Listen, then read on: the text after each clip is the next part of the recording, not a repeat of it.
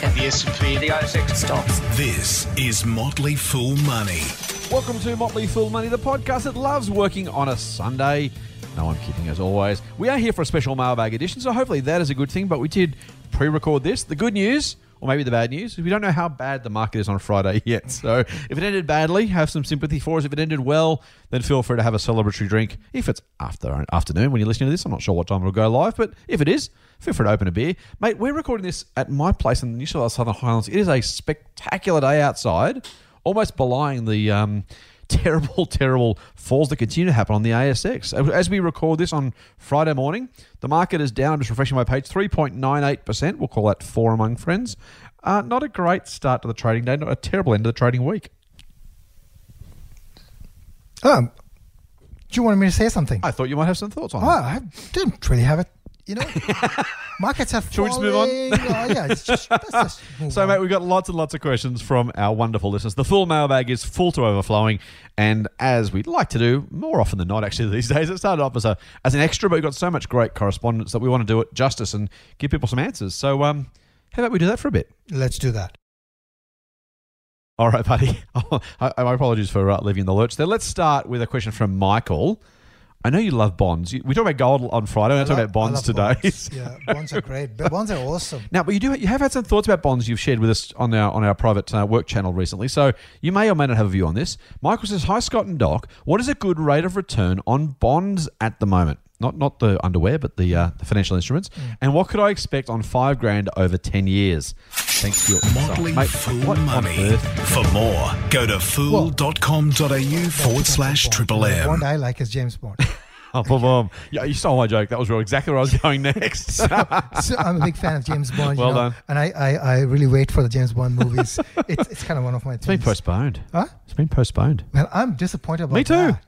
Right? I, I reckon they should have just released it on the o- you know over the top streaming Yeah. so that I could just watch it at home instead of going to the theater. Um, I'm willing to pay money for top dollars, you know. Uh, So, uh, anyways, yeah. So uh, there's that bond which I think is important, and then there's the other bond, which is uh, bonds are basically uh, government papers that says you know you give us some money now, Yeah. and we will return you your money, but on the way, um, we will pay you what's called a coupon or interest. So you know they might say we'll pay you some interest on the money you give us, um, and usually you know so that's you know the the bond could also be issued by the government or could be issued by a corporation, could be issued by a state government, could be issued by a municipality. Um, Right. Yeah. So, They're kind of equivalent to term deposits in structure. Yeah. You give them some money, they pay some interest on the way through, and they give you your money back at the end, in Exactly. theory. yes. Not quite as safe in some circumstances as a term deposit. Yeah, so I mean, term, term deposit is safe if it is government guaranteed. To that, to the same extent, um, a bond is safe uh, if it's a government bond, for example, and, uh, for, for the same reason, right? from, from a government that you Yeah. Whose promise on the term deposit you're willing to accept. I guess then you would will be willing to accept their promise on the um, on the bond papers as well. if the Australian government's not here in 10 years, we've got bigger issues than our bond, right? Yeah, yeah. So if, if, if, if so, I mean, I mean, the thing is, if, if you don't believe the Australian Yeah. government on the bond papers, Yeah. then you shouldn't believe the Australian government on the deposits either, right? That's, right, Uh, that's, that's a good point. yeah, okay, so, yeah. so I mean, it's it's like that, and um, yeah, and then and the same thing with you know certain companies' bonds. I mean, some companies' bonds are basically not trustworthy. Uh, Surely peop- not. uh, and people demand higher interest on them. The higher actually, the higher the interest you're paying, uh, getting the the more likely it is that the bond is risky.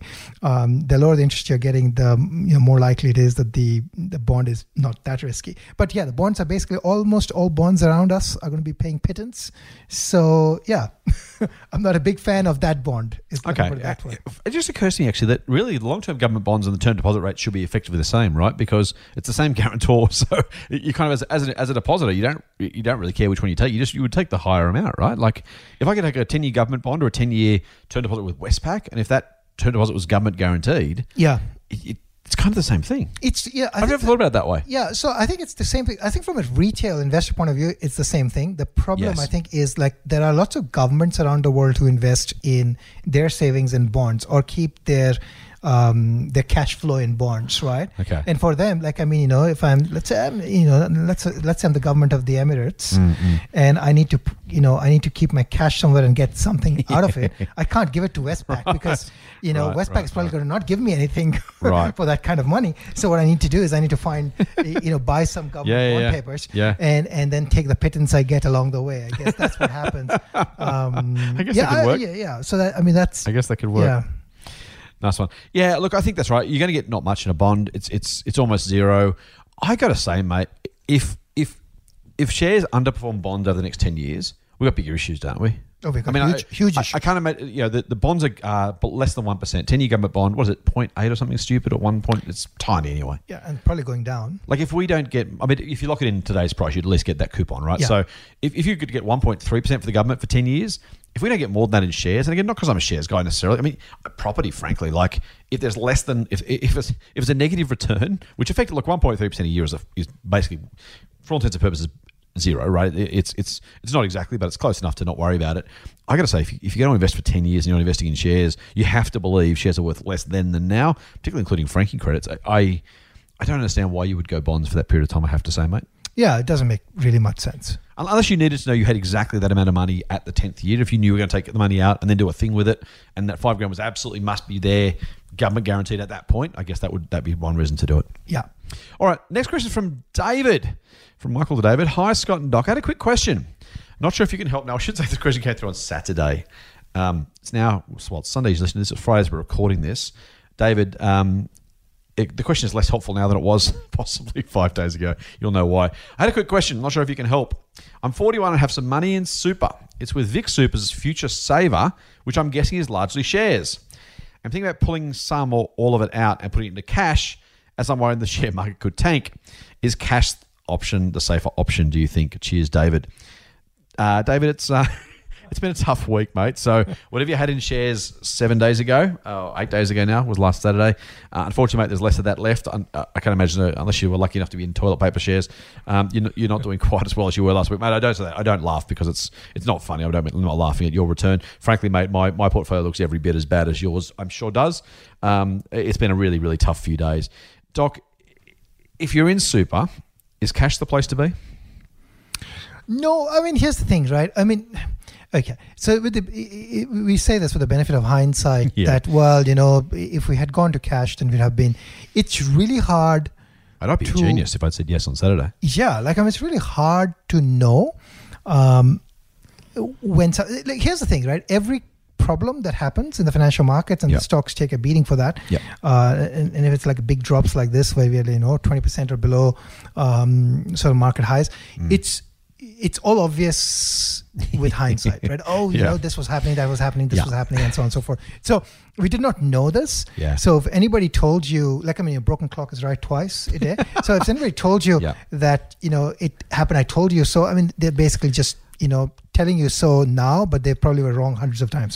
So that's number one. Yeah, that's a good point. Uh, so number two is um, again, I think again as you, as you pointed out to a previous question, like longer term.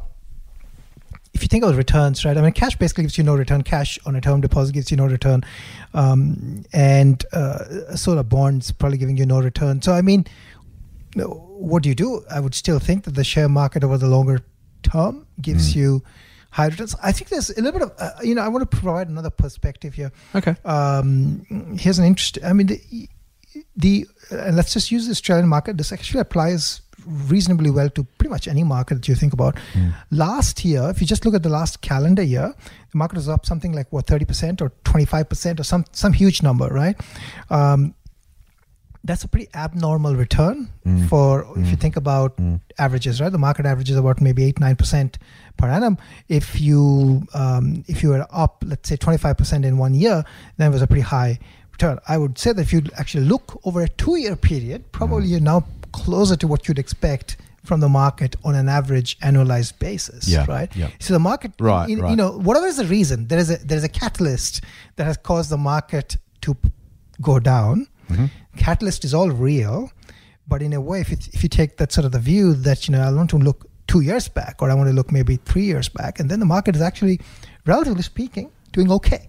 Right, and and then of course there are individual shares that are you know that, that are up and down, and, right. and, and and so on and so forth. So I, I think that's the the other thing. You know, the, the calendar year nineteen was an extraordinarily good year, Yep. right? So if you were not invested in calendar year 19 or in cash, then you missed out on it, right? Mm-hmm. Um, so that's the thing. You don't know when things go down, when things, you know, but on average, that should go up. So, you know, being invested makes sense. Having some cash on, on, on the side also makes sense, like, you know, some, Mm. so that you can take advantage uh, periodically. Uh, you know, you feel like, you know, that, that's mostly from a, um, psychological basis, right? Having some cash, being able to, you know, take action when things are, you know, uh, all gloom and doom. That's useful. Uh, at least I find it useful from a from again a psychological basis. It feels like okay, I am more in control than the market being in control of me. Um, Yeah, it's good way to put it. Although it's just again psychological because you could Yeah, say that totally. well, you know, if the market was going to be up thirty percent last year, you should have Mhm. actually invested all that money and been thirty percent up, Right. and then taken a twenty percent downturn, uh, right? You know, like it, it's it's all of those things. So yeah, no, I, I still, you know, I wouldn't have said go to cash unless someone because I didn't have the predictive capability to Right. say when something was going to go wrong. Um, yeah, and and it, it would- the thirty percent drop happens once every like, you know, twenty percent drop happens once every four years. That's the thing, right? Like once every actually a fifteen percent drop happens every two years on average. Yeah. Every time It's we on talk about average. this, it's it, it- I, I say regularly. I think the finance industry, financial participants, investors, the group must have the worst memories of any professional group in the world, right? Like historians are obviously by definition good at history. Scientists do a great job of compounding history, right? They kind of take what's known and and, and push that further. Investors every three years go, oh. Oh, this can happen. That feels scary. I mean, I kind of I get it. I'm not I'm not laughing at anyone who's worried about it right now, but man, if you've been investing for any length of time, you've got to know this is what happens, right? Yeah, yeah. So I mean, uh, there's a you know the markets have a downturn. There's a different reason for every downturn, and which is Yes, why yes. every every move down is different, That's why we can't predict it. and that's why you can't predict it, right? We can say on average, saying something is on average like that doesn't necessarily mean it's going to happen Mm-hmm. at exactly that clock point, because then everybody would draw from the market at exactly the same time. so, so it doesn't happen that way, Yeah, yeah. right? Uh, you know, the GFC was a was a debt crisis, a Yeah. collateral debt crisis. This one that you have is a health crisis. Right, right, something else will happen again in the future. Will be something else. I don't know. Yep, yep. Um, so so it's, it's all of those things. Um, so I wouldn't. Yeah, but you know, again, as, as I said, you know, having if you have if you're managing a portfolio, having some portion of your portfolio in cash Mm. um, is you know Mm. what typical portfolio managers would do. You know, between zero and ten percent is sort of where people would have. Uh, their cash and you know and, and, and times like this they would probably be deploying it Mhm. um, and other times they basically use it uh, as a hedge.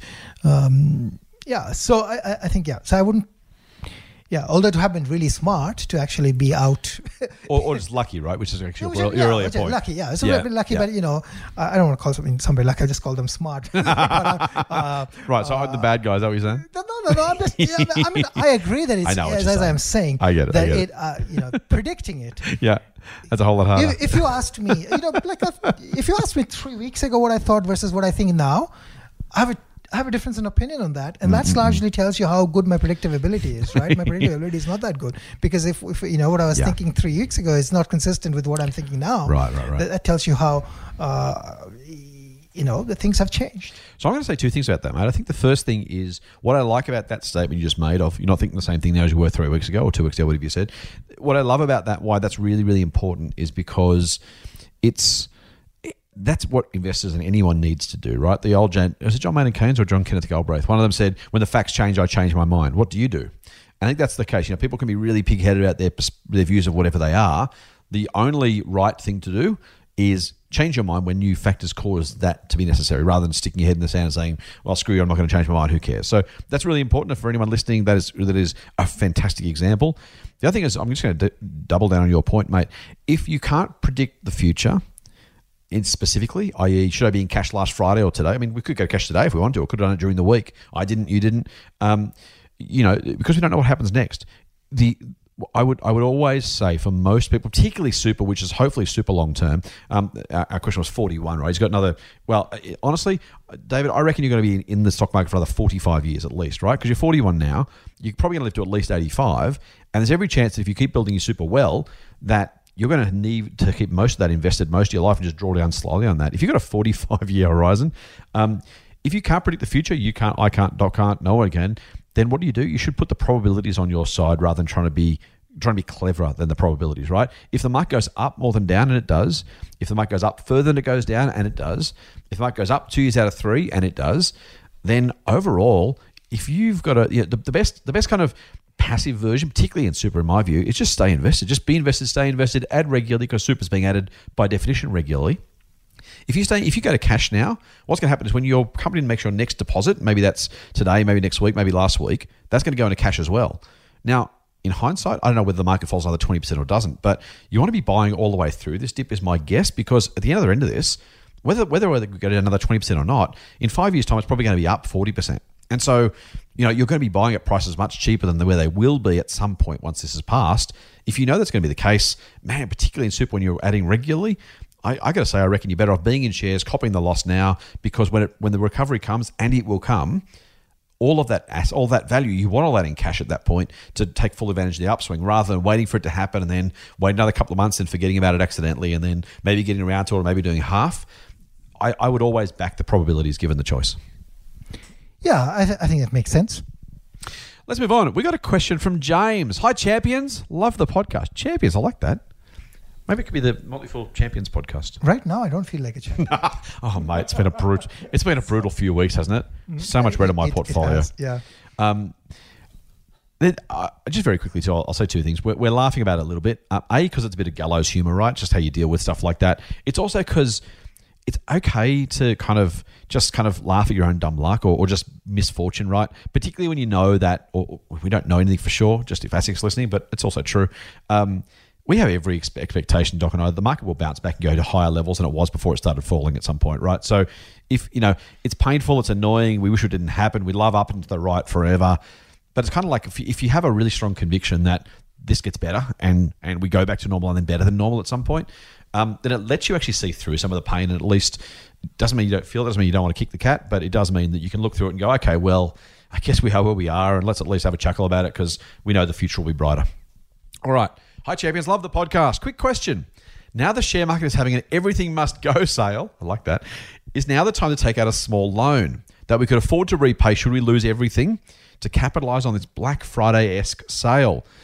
Full on and happy bargain shopping. James, I love that you're thinking that way. I love that you're looking for opportunities rather than freaking out. I love that you're asking the question. Doc, it's the right question, but what is the right answer? Yeah. So, it's, yeah. So I think here's the here's the thing, right? So I think the answer, the right answer, is very personal, and it it it really depends on individuals. Right. And I I think he's right to think that there's like you know Black Friday or Black Monday, whatever you want to call it, um, stuff on sale. Um, just the thing I would tell people is, and, and in very general terms, is if you are going to take a loan against whatever thing you're taking that loan in, you should be comfortable enough and reasonably certain enough that you'll be able to write it out Yeah. and manage that debt that you're taking Yeah. right? So, you know, for example, you, if you think things are a fire sale, you could take a margin loan, and then, but then you have a collateral which are shares, and if the shares fall another twenty percent, are you going to be able to handle that?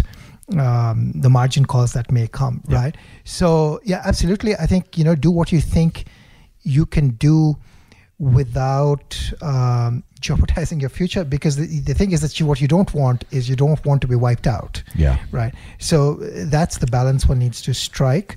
Um, yeah like so if you've got cash uh, that's where i would deploy first.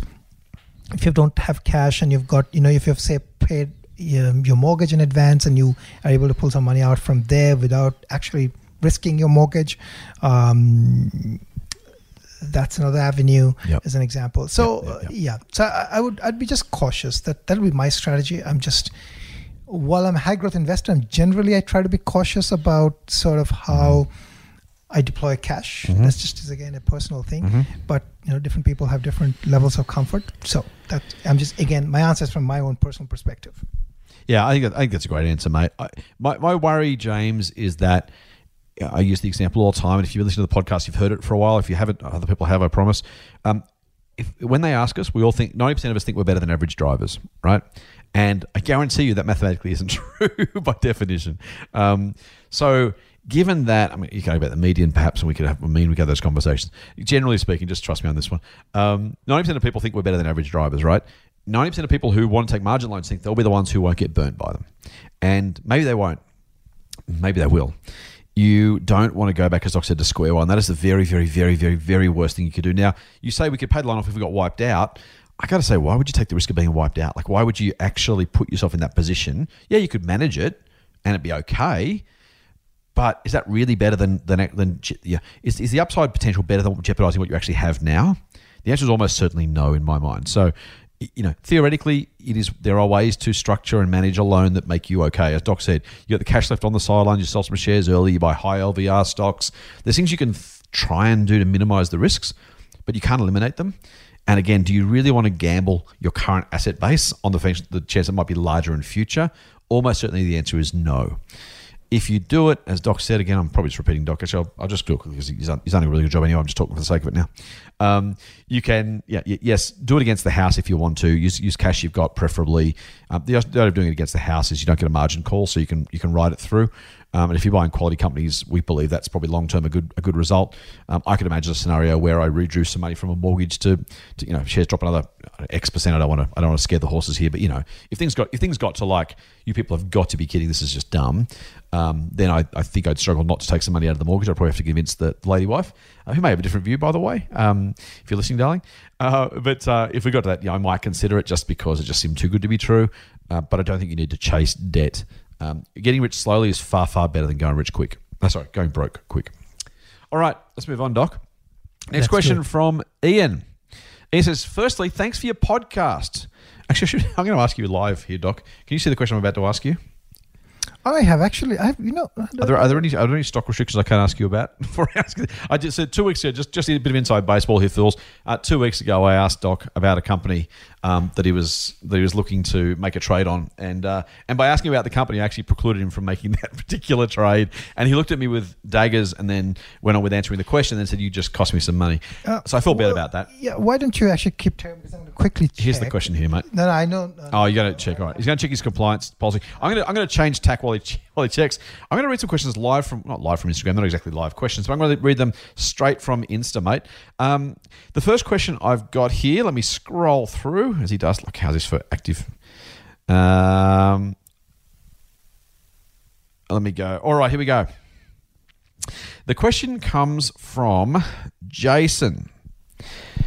Jason says, Hey, Scott, what kind of stocks do you guys think would perform well if we do go into a recession? I'm going to take first one on this, Jason. Um, the thing about so there's, there's that's a really really simple easy question, right? Super simple easy question. The problem is there's three parts to the answer because you've got to work out what the business is going to do.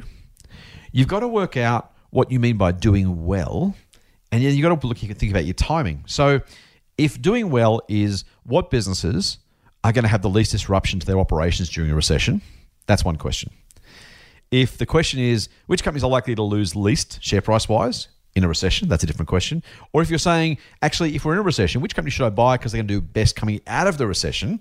that's a different question as well. And there's probably a larger one, which is between now and 2025, which company's going to do well through that period, which is also a very different question because the recession may not even matter um, to the long term future of the company. So, like, that's a really, really, as I said, really, really simple question, really difficult to answer without being a little more specific.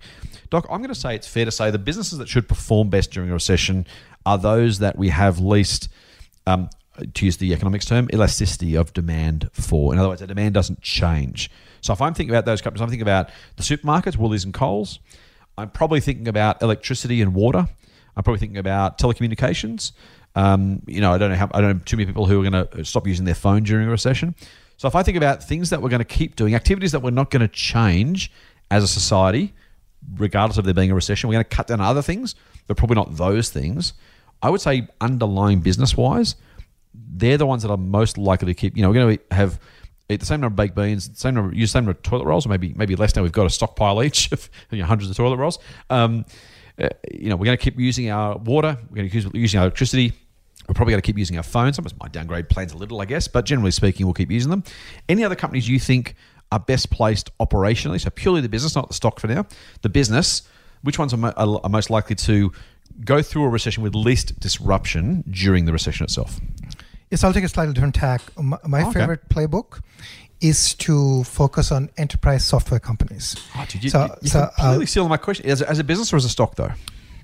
Actually, it's both. Okay, Uh, but as a business, the reason being that so I'll define my term. Yeah. Enterprise software here means companies that so these are companies that sell software to other businesses. And when I say enterprise, I am typically excluding SMBs. Right. Okay? So I'm basically thinking software companies that sell software to other large companies. Okay. Yep. And typically, these would be done in using a SaaS model Yep. um, and uh, software as a service model, and there would be recurring revenues. So Yep. it's highly unlikely that these companies would lose revenue, Right. and they might lose on growth, right? But you know, so what, what what might happen is they might have to dial down on their sales and marketing Yep. to adapt for the growth. But even even through recessions, you would think that big companies, which are using, in, in fact, there's an argument that uh, companies in a recession, you know, smart companies in a recession actually would look to uh, streamline their processes Mm-hmm. and therefore increase productivity through software. Right. and so they actually might actually do well. So that I, I think from a business standpoint um, enterprise software is probably the golden child Okay, yeah, um, in, in my view. Yeah, yeah. that's that's what i would focus on. Um, of course there's a there's there's that the other component that i think needs to be considered which is the price because what might actually happen is consumer discretionary or even consumer focused companies they might actually get hit much harder so you Mm-hmm. need to consider um, the price um, there as well the the other thing I'll, I'll point out is even in sort of the consumer discretionary world there are things that are discretionary and in point transient Mhm. that demand basically is going to disappear Yep.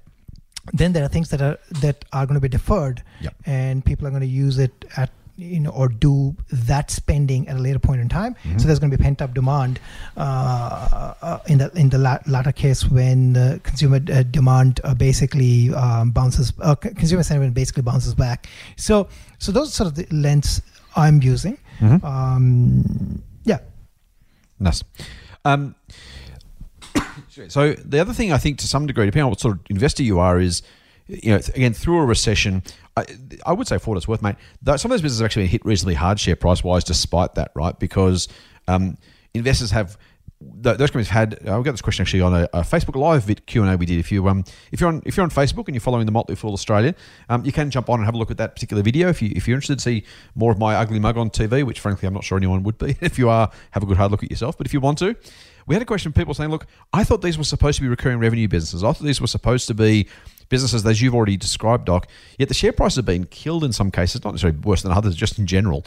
Um, and I, my, my, my thought was largely that's because while the businesses themselves are solid, the, the future expectations that people had for these businesses were higher than they have now. Now, we either say that was because they were too irrational before, or they're too irrational now, or maybe even a bit of both. Um, they have they have been hit to some degree, some of them along with the market. So, you know, yesterday, for example, in our market fell seven point something percent. Um, consumer staples only fell four. The others fell seven, eight, nine percent. There's kind of there's still there's still some price sentiment kind of that will move those share prices around, right?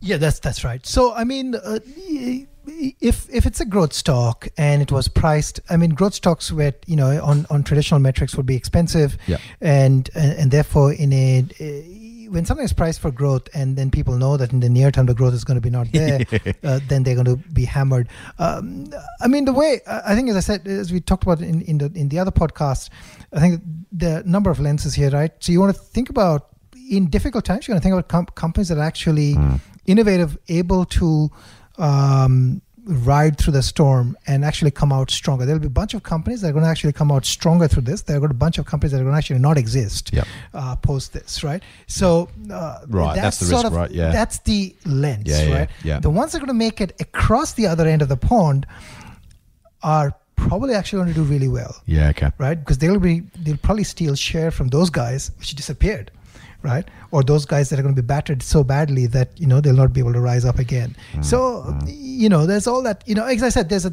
it's it's not really a single dimensional thing. You have to think about you know. So think of the business strength is what you know. If I was going through my watch list, I would be saying, well, what's the business strength? Mm. What's the share price? Mm-hmm. How much do I think it should be worth based on what I think the future might look like? Totally. and um, you know, and I, I'd give a big check mark if something is innovative. Um, then I think in my mind, th- these are the times when the innovative businesses with smart leaders actually do well.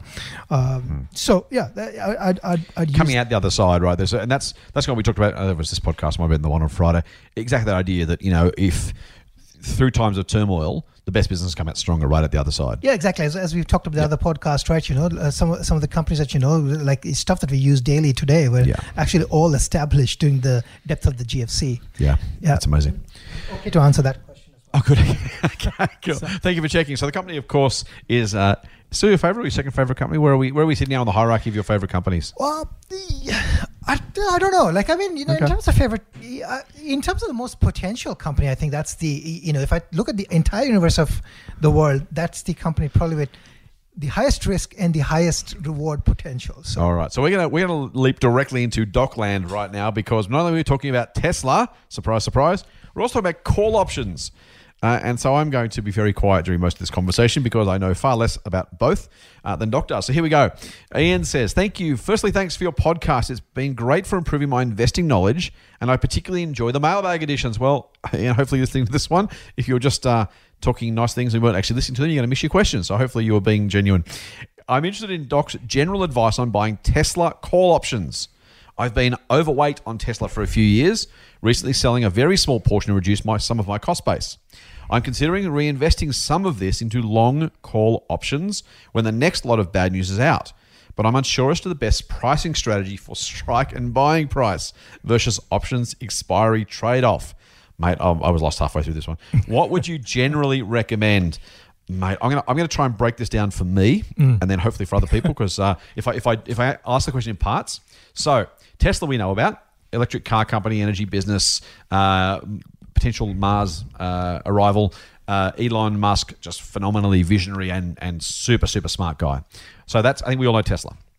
Call options. If you are going to buy a call option, what are you buying, and what is your right or obligation?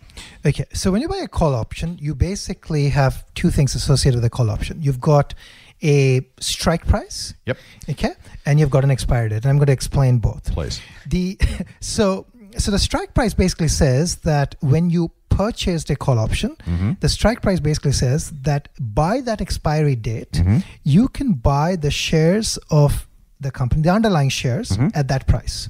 Okay, so if the strike price, for example, is 100, Yes. then you will be able to buy the shares of the company at $100 Right. anytime between now and the expiry date. So I pay for the right Yeah. to make a future trade if I so choose. Exactly. If I want to buy shares at 100 bucks in December, let's just Yeah. call it that. I can do that because I've got a piece of paper that says, "Hey, you told you promised me I could do this, Yeah. and I'm I'm going to go and do it, but I've got to pay a little bit for that right." Well, it's not a little bit. So, what, so here's the here's the thing. Now, that's that's easy. You'll, you will use ballpark numbers. Nice. So, as a share, Tesla shares are today trading at let's say six hundred dollars. Yep. You buy a call, let's say at five hundred dollars, which gives you the right to buy at five hundred. Now, why would anybody sell you at five hundred? What they're going to ask for you, the counterparty is going to say, well, the shares today are six hundred. Right. Uh, and you want to buy at 500 so there's a hundred dollar difference Yep. which is basically the actual value difference at current point in time Yes. right? And then because there's some future uncertainty because the Tesla shares may be up or down, Yep. you actually pay what's called a time value component on it. So let's say you are saying that in January 2021, Mm-hmm. you want to buy it at $500. dollars You'll pay the $100 difference today Yep. plus maybe another $100 extra. Wow. So therefore, you're paying $200 up front. Okay. To make any money on this trade, the shares actually have to be really above 700. Right, because you could buy them now for six hundred. Yeah. But you're going to buy them at 500, so you- you're making 100 bucks, but you've got to pay 100 bucks to make that deal. Yeah. Plus the time value, which says, well, I can invest that money somewhere else and make money on it anyway. Yeah. So I'm foregoing that as well. I'm paying for both of those privileges. Right. Why not just buy the share? Why would I? Why would I? But Yeah. Why would I pay 200 bucks for a right to buy something in in 12 months' time, rather than just paying an extra 100 bucks and buying the shares today? Yeah. So one of the reasons people use call options is because you can get you could pretty you know like right now the Tesla call options you could or Tesla options you could mm-hmm. go all the way up to September 2022. Right. That gives you a fair bit of runway. It's not it's not very long term, but it's Yep. you know two and a half years ish Yep, yep, that you can get. Yep. Uh, you know, it's not qu- it doesn't quite meet my three year. Like I would ideally, if somebody gave me ideally five year runways on Yeah. options, I would actually be really doing a Yeah, lot more right. with options uh, than I currently would uh, am doing. Okay. Uh, but you know, two and a half years is pretty pretty long, and then the reason is that if you think about the stock, right? The stock is at 600 as an ex- example. It's not mhm. quite at 600, but let's use 600 Yeah, as yeah, a that's number. good, that's good. Um, if if you want to buy 100 shares, Yep. you effectively would have to pay 600 times 100, so $60,000 Yes. uh, American. Yes. Uh, or if you want to control 100 shares, Mhm. in my fictitious example where you're paying up effectively 200 bucks, you Right. could control 100 shares by only paying up front 200 bucks So I get per the- share. So I get so I pay twenty grand to Yeah. get the exposure as if I'd spent six hundred. Right. But it's 60, leveraged. sorry, it's, it's it's basically like it's leveraged exposure Yes, in the yeah. sense that if it works out for you, Mhm. then on the upside, in a percentage terms, you're going to make a lot more. Right. But if it doesn't work out for you, you're, Yeah. you, you're also going to make a loss. So, so that's the Right. idea. Uh, and the idea, of pay, the idea of paying a small amount now rather than the full amount is if the shares are four hundred bucks in a year's time, Yeah. I'm simply not going to make the trade, and I've cost myself two hundred bucks, but I haven't lost more than I otherwise would have That's lost. right, yeah. And if the shares are thousand bucks, then I get to buy thousand dollars worth of shares for five hundred dollars on that day. Yeah. Now, yes, I've still paid the two hundred bucks. So I've paid. I've still laid seven hundred. Yeah. But I made effectively an instant three hundred bucks a share. Yeah. That I otherwise wouldn't have made, and I didn't have to pay the whole amount to do that. Exactly. So yeah. Okay, so, nice. so so this is good, and and I'd, I'd congratulate uh, uh, Ian Mate for actually selling some. So he he's probably he's he's smarter than me. I'm also overweight, but you know uh, I have not sold any, so, whereas he has sold some. Uh, which yes, is- but knowing is- you, Doc, you fully expect the price to be a Um, lot higher in uh, future. so, so I mean, right now, I would say Ian is doing better than me. So, congratulations on that. Um, here's, I'd, I'd say another thing. So, right now, I, I get what he's he's basically he's looking to reinvest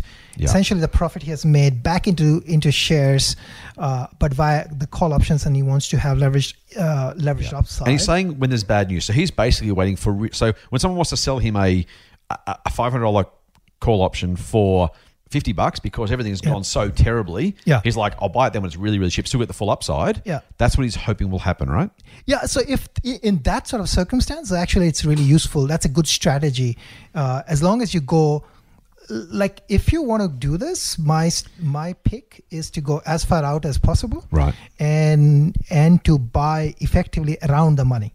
So when I say around, you know, around the money, I mean if the if the shares are trading at hundred bucks, I'd actually buy at the hundred buck uh, strike price, the call, and I'll pay up some time value for that because there's going to be no other, there's no intrinsic value to it because the shares and the strike are at the same price. Yes.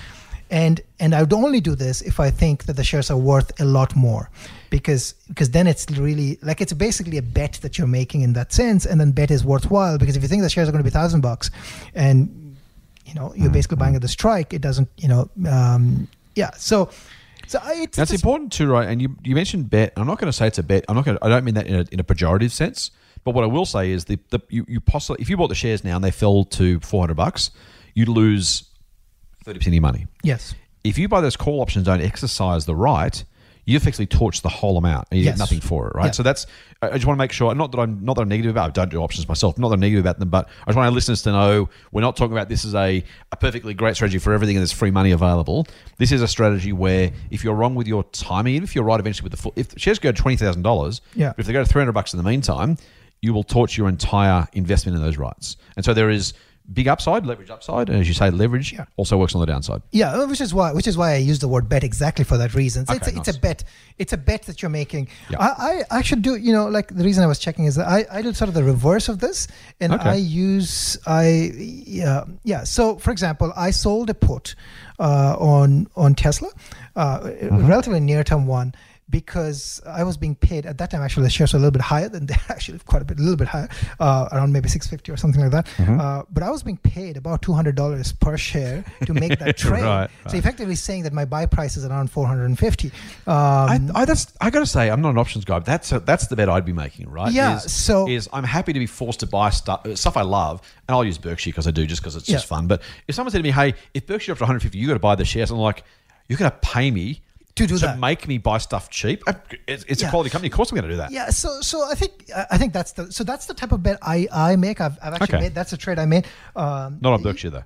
Not in Berkshire, uh, but but, but, uh, but but on Tesla, as I was checking whether you know as it, it was done, it was actually you know my timing was horribly uh, wrong. It was like at least uh, a week or ten days uh, or something like that Right. um, uh, from now. So uh, or in the in in in the back. Mm. So you know I, I think here's the thing though it can become the thing that you want needs to remember Yep. is there is a real obligation to buy those shares at that price Yeah. right that you have committed to so if i sold you it can't weasel out of that one. yeah so now at that point closer to that point you have the option to roll ahead Yeah. or if you know if the market for example drops another 50% i really hope it doesn't drop another 50% but i'm just using that as an example but if it drops another 50% i Yes. would be totally assigned that call and i should be able to take that call otherwise they're going to sell random stuff on my account Yeah. right so that's Kind of like a margin loan in, in some kind of ways. Like if you don't have the cash to make the trade, you have to have the cash to make the 10 or be Ah, have the margin to actually accept it at least at Right, that point in right, right, time right. That's interesting. and and be willing to ride it with the margin Yeah, interest good way to think but whatever it is you need to be able to take that right? assignment if it comes to that Because in theory, you're kind of to some degree that's the that's the margin you're taking almost in advance, right? You're kind of saying at some future point. I'm going to have what is almost a magical in and of itself, right? The idea of like the back, the, the brokers are going to say, "Hey, I'd like that money now, please." Yeah. And you need to have the money available. You do give up the opportunity to make an investment with that money. That's the other thing, I guess. The time value you talk about is you could Yeah. say, "Well, I've kind of got to make sure I've got money in my the bank account or margin in, in the, the account. I've got let's just use money. I've got to make sure I've got money in the account to settle that trade when they when they exercise that option. So Yeah. I'm going to be called to pay the cash. If I that means I've got to put it aside, which means I can't invest it. exactly So, so, there, is, so there is some there is some not only is there risk in the call option of having going to zero, but there is some chance that uh, lesser risk, much lower risk is my thought. But you tell me if I'm wrong. In having to put cash aside, you otherwise could invest. Exactly. So the, the the advantage of the call option is that you're paying the money up front, so therefore there's no really you you're not Yeah, really yeah, tied yeah, up yeah, yeah. because you always have the option of selling the call. of course, right, To yes. make the money, you don't Yes, have to yes, put up the money. Here, you have to put up the money. The way I do this is I would look at the sort of I would compute what is the interest if I'm keeping the cash aside. I'd at least compute the what is the minimum return I'm getting Yeah, if right. I'm not assigned. Because the Right, thing right, is right. that if the stock keeps going up.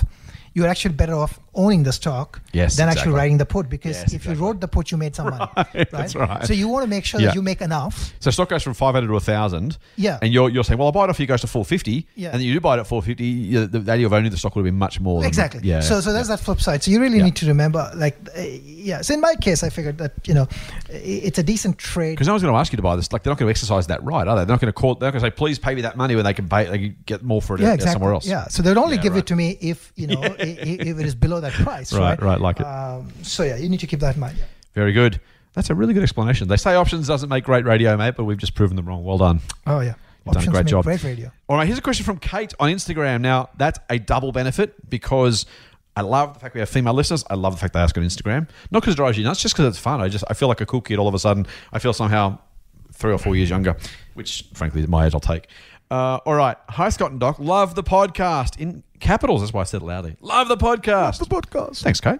I've been watching and waiting to invest in Facebook, Amazon, Alphabet, and or Visa. Unsurprisingly, all US companies. With the current downturn, I think now would be a great time.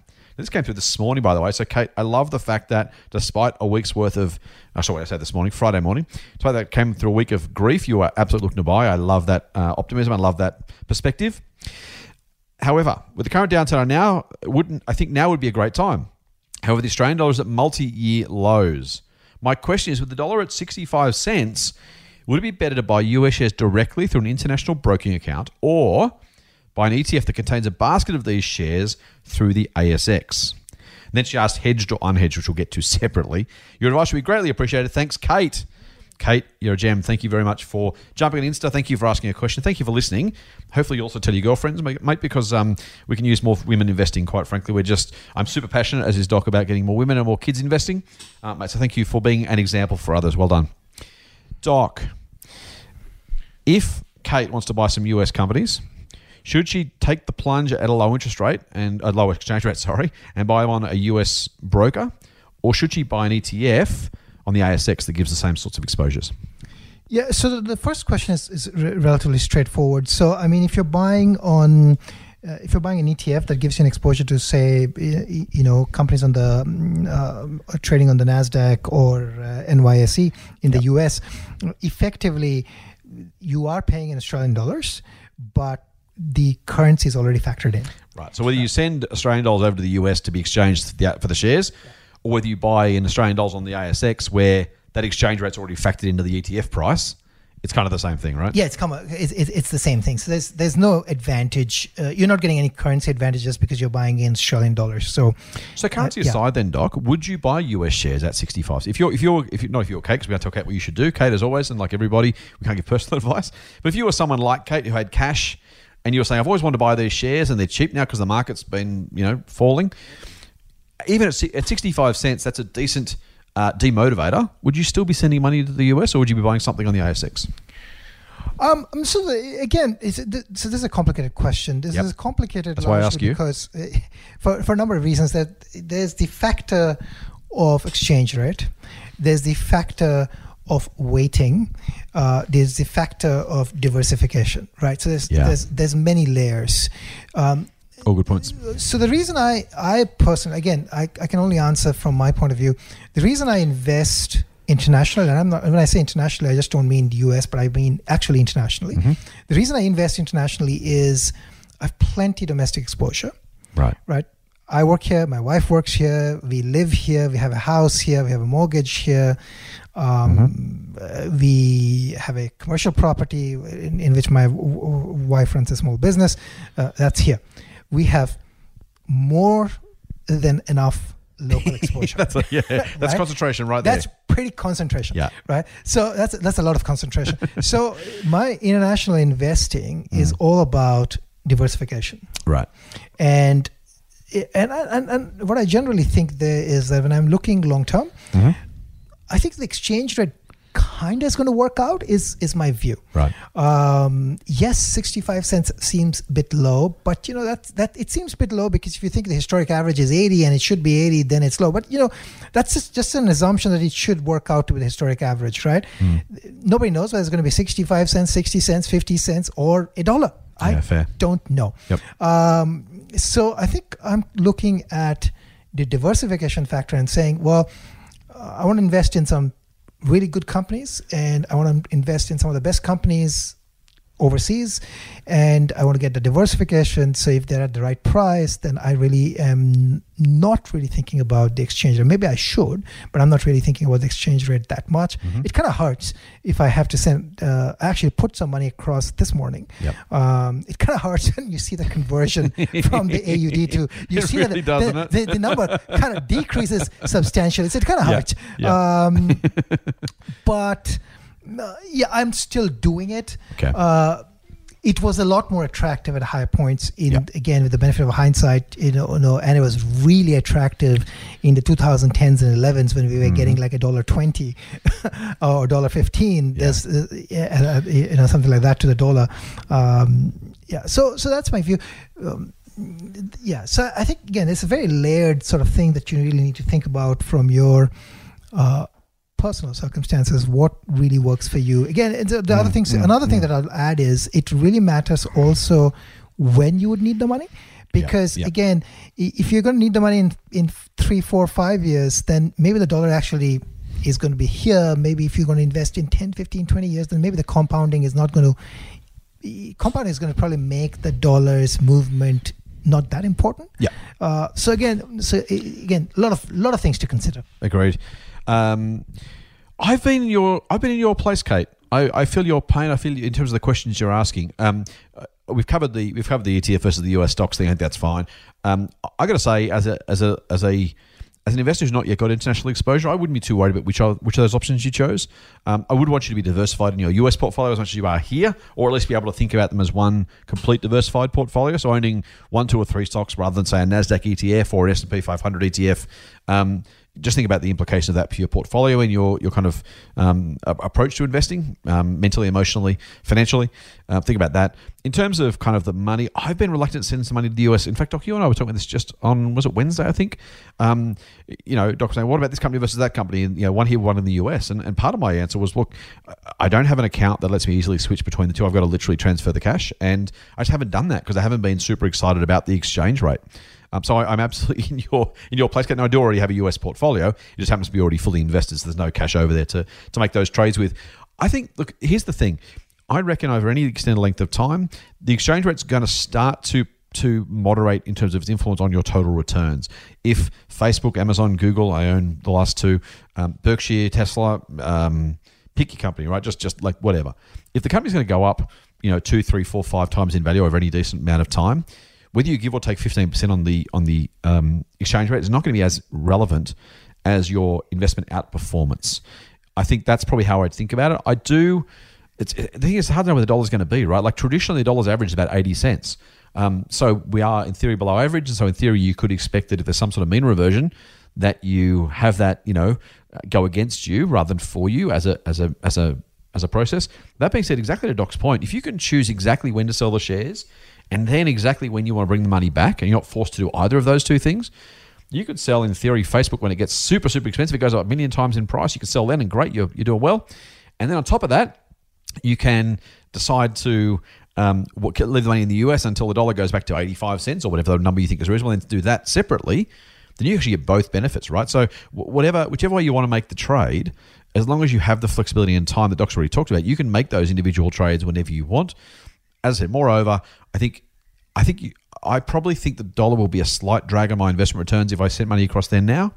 But if the investment I make is even better than one I could make here, if I'm going to invest in some dodgy, uh, pick a dodgy mining company here, or into Apple in the US to pick two companies, I, I think Apple's going to do better than that dodgy mining company. So I'd, I'd, almost be better off wearing the exchange rate given those options. Now they're not the only options. I could lose money in the US. I could make a fortune here with a great buy. You've got to think about all those things at the same time. But broadly, I wouldn't be too dissuaded at 65 cents. I have to say, it will probably go to 90 at some point during the rest of our lives. Um, and at that point, you'll feel like you made a silly decision because you lost some money on the exchange rate. It'll probably go to 60 at some point in our lives as well, by the way. Um, so, again, I'd probably look through that to the extent you can. Doc, have I tortured that one enough? Yeah, I think that, that's all fair. I said, "Have I tortured?" You said, "Yes." So you agreeing that I've made a mistake and made a mess of the whole thing? Um, no. You uh, again for many of these things, um, yeah, there are so many different answers, and there's no yeah, perfect nice. answer really. Nice. All right, here we go. Uh, last question, mate, for today, and then we'll finish off the weekend in style. Hi, this one's from Braden. Hi, Scott and Doc. My name is Braden, and you're welcome to use it. Again, lucky that I checked first. I didn't actually. I just read it. Um, I genuinely have tried to pay the compulsory voluntary toll of five stars, but it appears to be an issue with Android devices. Now, Braden, you're killing me, dude. Doctor's not any more incentive to bag Android devices, mate. Just just don't say anything about it, okay? If I'm happy to pay the said toll if you can direct me to an app that can. Tried a few. Uh, I would recommend Pocket Casts personally, mate. So um, let's just keep that between ourselves and don't tell Doc, okay? Good. All right. It says, Nevertheless, my brother in law Craig and I regularly discuss your podcast, and we are both big fans. You both find the right balance of entertaining, engaging, and informative. Well done. Luckily for us, Doc does that, and I just do the talking. It has made us both excitedly enter the stock market since listening. Brilliant. Here's the rub. We have been enlisting and investing for the past six to nine months. I was watching the market since about 2016. This is, I know, silly, timidly expecting the end of the bull run. And now it seems to have come, leaving my brother in law and I at quite a loss on our cost base. I know we are far better off in the long run investing, and we are both net buyers in our 30s. Bastards. But can you guys give us a coach like pep talk? He's saying Doc and coach, that could be a goer. So now apparently we're Doc and coach, not Doc and captain. I, mate, I'll answer to anything. As long as people are still talking to me, that's a win. Thanks, guys. Braden. All right, Doc, for Braden and Craig, give them a pep talk, mate. They've been investing for nine months. They're in the red. This whole thing seems like an expensive mistake. And you say? Well, you know, uh, this is what I would say. I would say that number one, um, you guys have the biggest advantage that you can have. Bastards. Is, yeah, exactly. Which is why Scott is furiously I am so swearing, furiously swearing. Um, time. I love everybody, but I hate people who are younger than me. Yeah, exactly. So, so young people who have got a long road ahead. Oh, yeah, the, the, beauty with young people is, you know, however much money you're earning now, you're going to earn more money later. That's also true, actually. So you're going to be saving more money later as long as you again you don't spend more. Uh, you, you, spend more as you as you earn more, but you know don't yeah. spend pro- disproportionately more. I guess. Plus your super will go up too, right? Super, so you, you, so, you earn more, you save more, your super goes up. Effectively, even more now, Doc. Effectively, life is just great. well, if so, you're there, so for some of us. life is not that good anymore. Um, uh, so, so and then the other thing I would say is if you've got some money on the sidelines, think about investing, think about, you know, starting to buy stuff because again, if you if you take this like somebody who's in their 30s they'll have 30 years to invest. Even if you just make 8 9% compounded return, just 8 9%, and you're not even trying to beat the market, then you'd still have fascinating amount of money uh, in, in, the future. So that's the number one thing. Uh, number two thing is yes, your timing was not great, but the, if you know what, my timing was not great too. Because if my timing was great, I should have sold everything. Right just before this thing happened. but uh, you know what? I sold nothing because mm-hmm. nobody could have known. Right. Exactly. Um, you know, and if anybody says that they would have known and this is coming and that's coming, yep, yep. you know, the, the fact is we we can make some guesses as what's happening. The fact is that it's, it's you know you might be right on some of the guesses, you will be wrong on some of the guesses. It's really hard, and it's really it's really hard mm. to to even even predict what's going to happen next, right? I mean, you can have a view, but to predict how the markets are going to behave is, is really, really hard. It's really tough. So, yeah, as long as again you take a long term view, the, the, my my favorite uh, way to think about the stock market is it's it's our way to participate in the genius of mankind.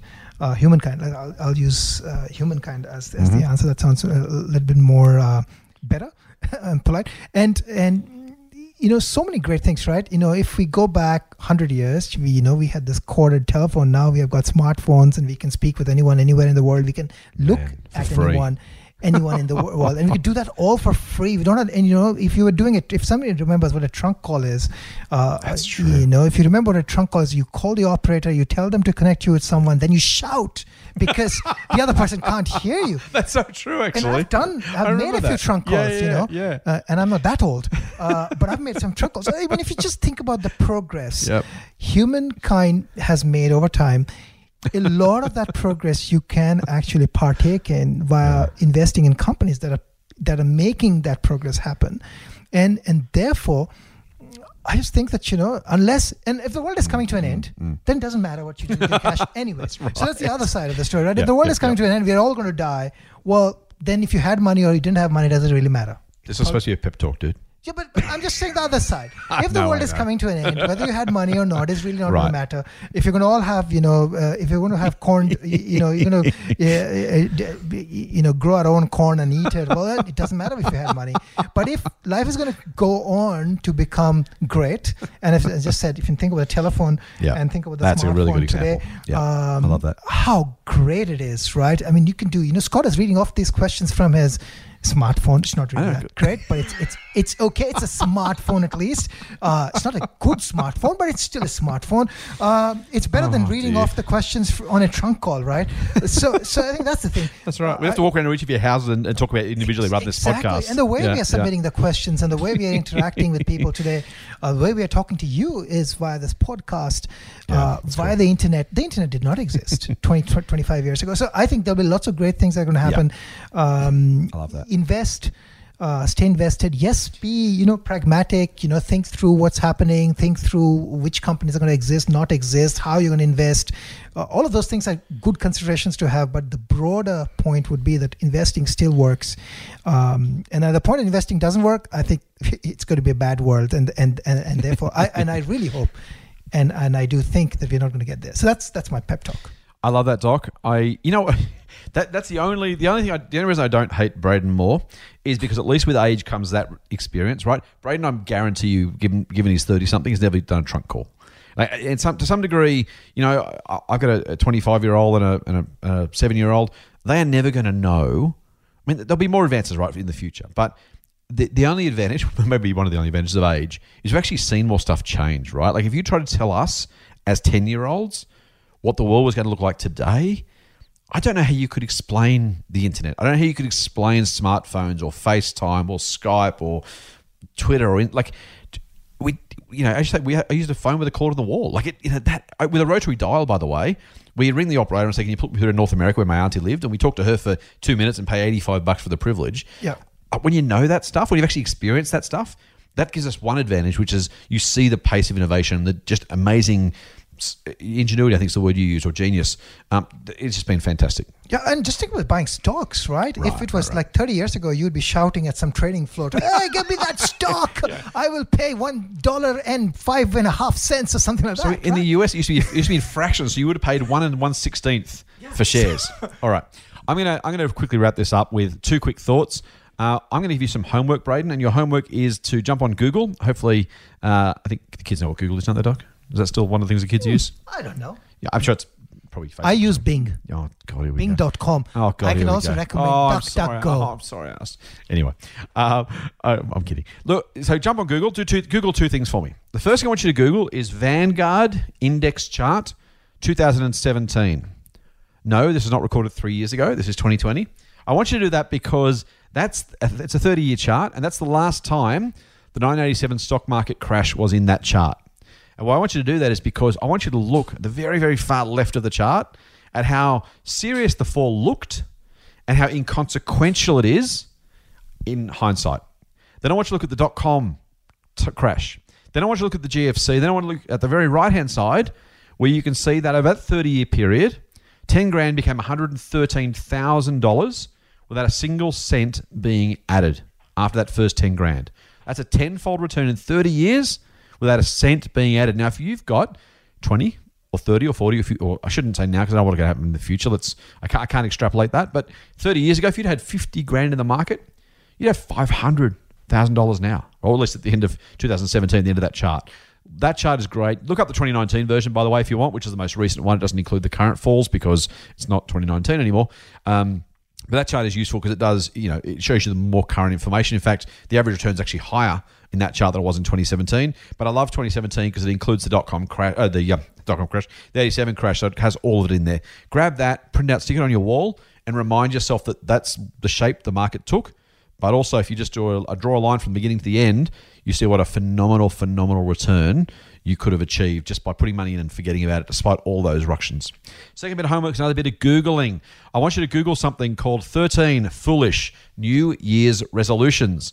You need to use that phrase because God knows there's a million resolutions out there. 13 Foolish New Year's Resolutions. It's a thing that I put together with some of the members of my share advisor team back in the day. You can even print out a PDF version. How new age is that, Doc? I managed to actually create and upload a PDF. Who would have thought? That so- sounds. Isn't that impressive? I know, That sounds I know. very impressive. I know, I know. Anyway, so do that for me. Uh, print that out. You, you, it's it's the good thing about that is it's a reminder of the things that you just simply need to keep doing. So the Vanguard chart will show you why it's worth doing, and the 13 resolutions will give you 13 steps that remind you of how to save and invest and think long term. Those two together hopefully will give you a sense that one leads to the other, and they're kind of circular in style. I think, I hope, I believe that if you can follow that faithfully, and by the way, again, that Vanguard chart, not a single dollar added. You're getting paid super every month or every quarter. Hopefully, you're saving at least every month or every quarter.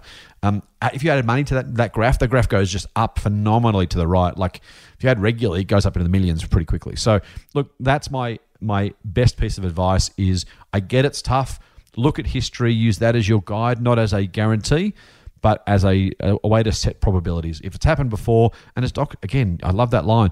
If it if the stock market is the sum total of human genius, well, guess what? We're no stupider than we were three months ago, let alone three or thirty years ago. So that'd be my advice. advice. Keep investing, keep doing the right things the right way, because I'm pretty sure, in fact, I'm entirely sure, if you do that, you'll be very, very, very pleased that you did. I think you'll um you'll find that wealth will accumulate despite the occasional and frankly maybe even less occasional ups and downs reasonably quickly. Anything more, Doc? No, I have nothing to add. Time to go enjoy our Sunday, I reckon. I think so. Before we go, don't forget. No, I'm not going to do a usual spiel. I'm going to throw the socials in first. Don't forget, you can jump onto social media and, of course, email. I forgot to give the email on Friday. So if you want to email us, info at fool.com.au is the way to get in touch. Or jump on Twitter. Um, I normally give the handles. I'll do it just quickly. At the Motley Fool AU, at Anirban Mahanti, at TMF Scott P. Or you go through the usual social channels. Look up Scott Phillips Money on Facebook or the Motley Fool Australia on Facebook or on Insta. Again, at the Motley Fool AU and at TMF Scott P, the same as our Twitter handle. So that should give you a pretty easy, simple way to get in touch with us. And of course, while you're here, if you haven't already, please make sure you do subscribe to the Motley Fool Money podcast on Apple or your favorite Android podcast app. If you like what we're doing, please give us a rating, give us some stars. You've got to make up for other people who can't. We heard about that already. Some poor bugger hasn't got, you know, the ability to give us some stars. So do, do, do him a favour. Give, it, give us some stars on his behalf. I'm sure he'd appreciate it. And of course, do tell your friends. That's it for this week's Motley Fool Money. We'll be back next week with another dose of foolish insight. Fool on. Full on. The Motley Fool and people appearing in this program may have positions in the companies mentioned. General advice only. Please speak to your financial professional to understand how it may pertain to your situation. Subscribe to the free newsletter at fool.com.au forward slash triple M. The Motley Fool operates under Financial Services Licence 400691.